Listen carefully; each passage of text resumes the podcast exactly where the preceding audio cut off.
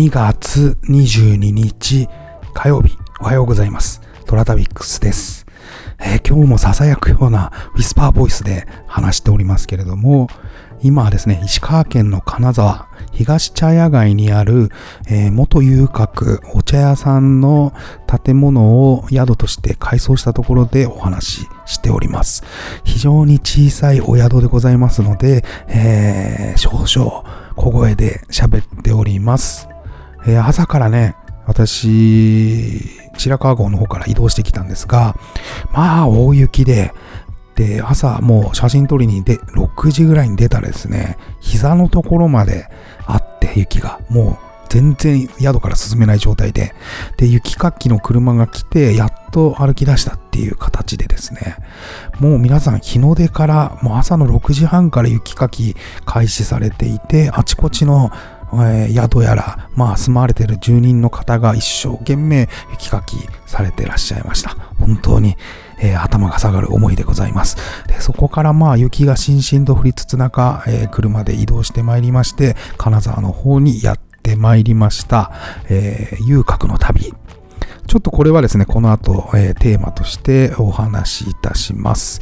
えー、この番組はフォロワー30万人、日本全国を旅するインスタグラマー、トラタビックスが観光地ではないスポットをご紹介したり、旅のよもやま話をする番組です。さて、今朝の1枚は、えー、岡山県の七曲神社、えー、七曲神社の方に行った写真です。なんかね、えっ、ー、と、私、チンコ旅と言いまして、チンコ旅っていうのは、あの、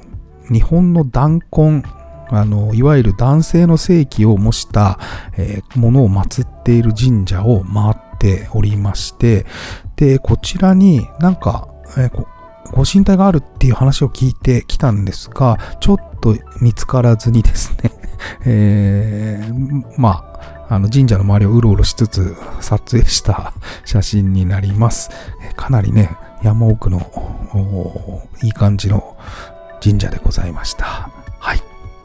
さて、えー、最初にお話ししたようにですね、えー、遊郭の宿に、えー、泊まるのをテーマと、一つのテーマとしております。私ね、毎年一つテーマを設けて旅をするようにしてるんですね。で、例えば、虎旅っていうのは、えー、2018年ぐらいから、えー、虎さんの、まあ、男あつらいよのロケ地を巡る旅っていうのを決めて、で、その年はそれを中心に、えー、回る。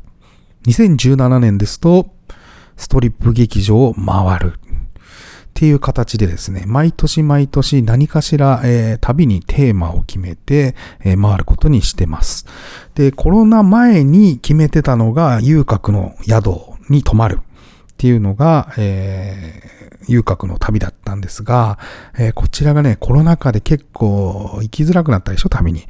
だもんで、遊郭の宿を探しつつも、えー、なかなか行けてない状態で、今、まだ続いてる状態なんですが、えー、今はですね、えー、ある程度回れるようになったので、遊郭の方に、えー、元遊郭の宿に、えー、泊まるようのをやっております。目的は、えー、遊女の幽霊とエッチがしたい。っていう くだらない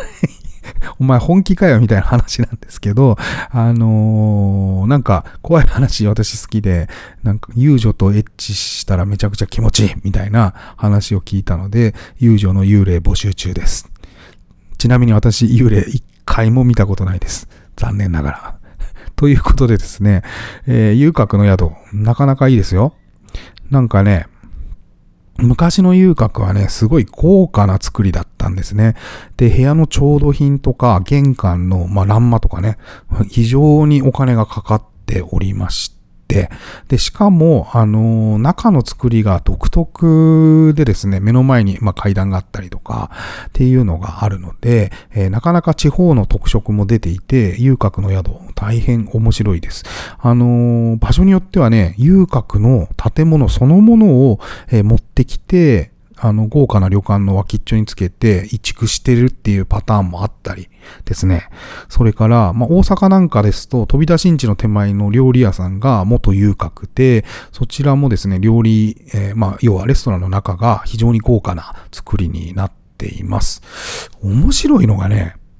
伊勢神宮の手前にあるんですよ。元遊郭の宿が。でね、あのー、参道の脇っちょにあるんですけど、そこがね、何が面白いかというと、えー、もともと伊勢神宮に、まあ、お参りをする際に、えー、伊勢神宮からですね、えー、出てきた、若い衆が、まあ、精進落としと称して、まあ、いいことをした後は、ちょっと悪いことをしないと、えー、運が下がる、みたいな、変な、変な定説があって、で、そこの、えー、まあ、遊郭街が裏にあったんですが、遊郭街に寄ってみんな、例えば江戸に帰るとかっていうようなことが盛んだったようです。ちなみに遊郭って、あの、よくこれ海外の人から言われるんですけど、あの芸者と遊女をごっちゃにしている海外の人非常に多くてですね、いつもちょっと半切れしながら、あの、いや、そうじゃねえんだということを説明してるんですけど、まあ、芸者さんはいわゆる今でもいる、えっと、京都でいう舞妓芸妓さん、えー、東京でいう芸者さんになりますよね。まあ、芸を売る人たちですから、えー、三味線やら歌やらね、踊りをして、え、人を楽しませるっていうのが、まあ、芸者さんですよね。遊女はもう、簡単に言うと風俗嬢なので、まあ、いわゆる芸者の真似事をしつつも、えー、最終的には、まあ、そういう行為に及ぶっていうのが遊女なので、まあ、遊郭っていうのは、えー、ちょっと加害とは、まあ、えー、ごっちゃになってた場所もあると思うんですが、加害とはちょっと別のジャンルになるかなと私は思ってます。で、遊郭ってね、全国にあったんですよ。もう、あの、都道府県別なんて数ではなくて、もう一町に一つみたいな。要はお金がいっぱい、え出てくる産業があるようなところは必ず遊郭っていうのは昔はありました。もう、あの、人類の生誕とともに、え風俗産業っていうのはずっとありますから、えー、いつからとは言えないんですが、まあ、江戸時代にはもう交渉と呼ばれる、まあ、いわゆる吉原とか、まあ、京都の島原っていうエリアに、えー、大きな遊郭がありましたね。で、全国にあってですね、で、いつ衰退してたかっていうと、あのー、明治に入って、えー、要は遊郭っていうのは人身売買を伴うところなので、そういう交渉制度に対して、まあ、一応ね、海外からすごい批判があったので、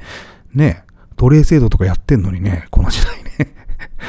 うん。なんか、えー、人権のね、観点から廃止した方がいいんじゃないみたいなことが、まあ、明治ぐらいから言われて、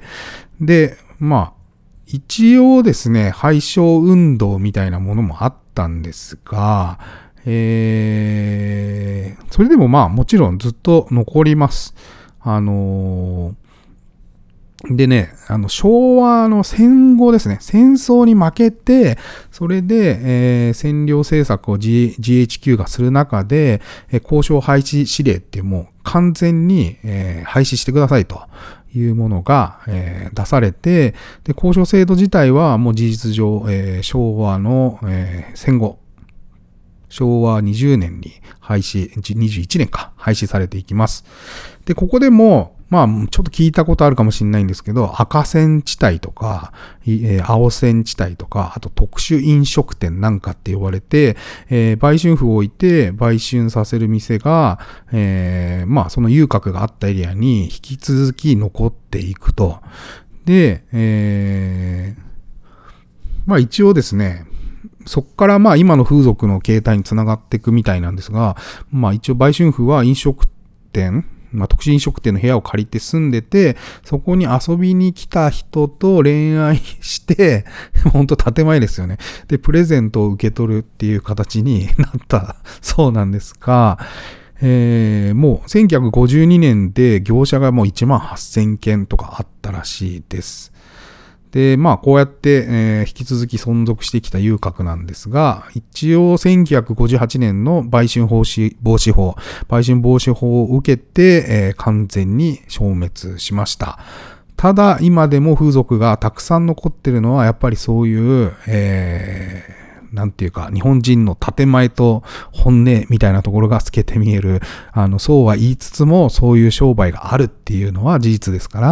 まあ、そこがちょっと、えー、日本人らしいなってすごい思います。あの、性風俗のサービスって海外の人と話してて面白いんですけど、あの、日本ってものすごい発展してる、発展っていうのかな？なんかいろんなバリエーションが多いと。あの、海外だともうなんか女性とただプレイして終わるみたいなサービスばっかりなんですが、日本は本当に多岐にわたっているらしくて、そういう面でもジャパニーズカルチャーすごいね、みたいに言っている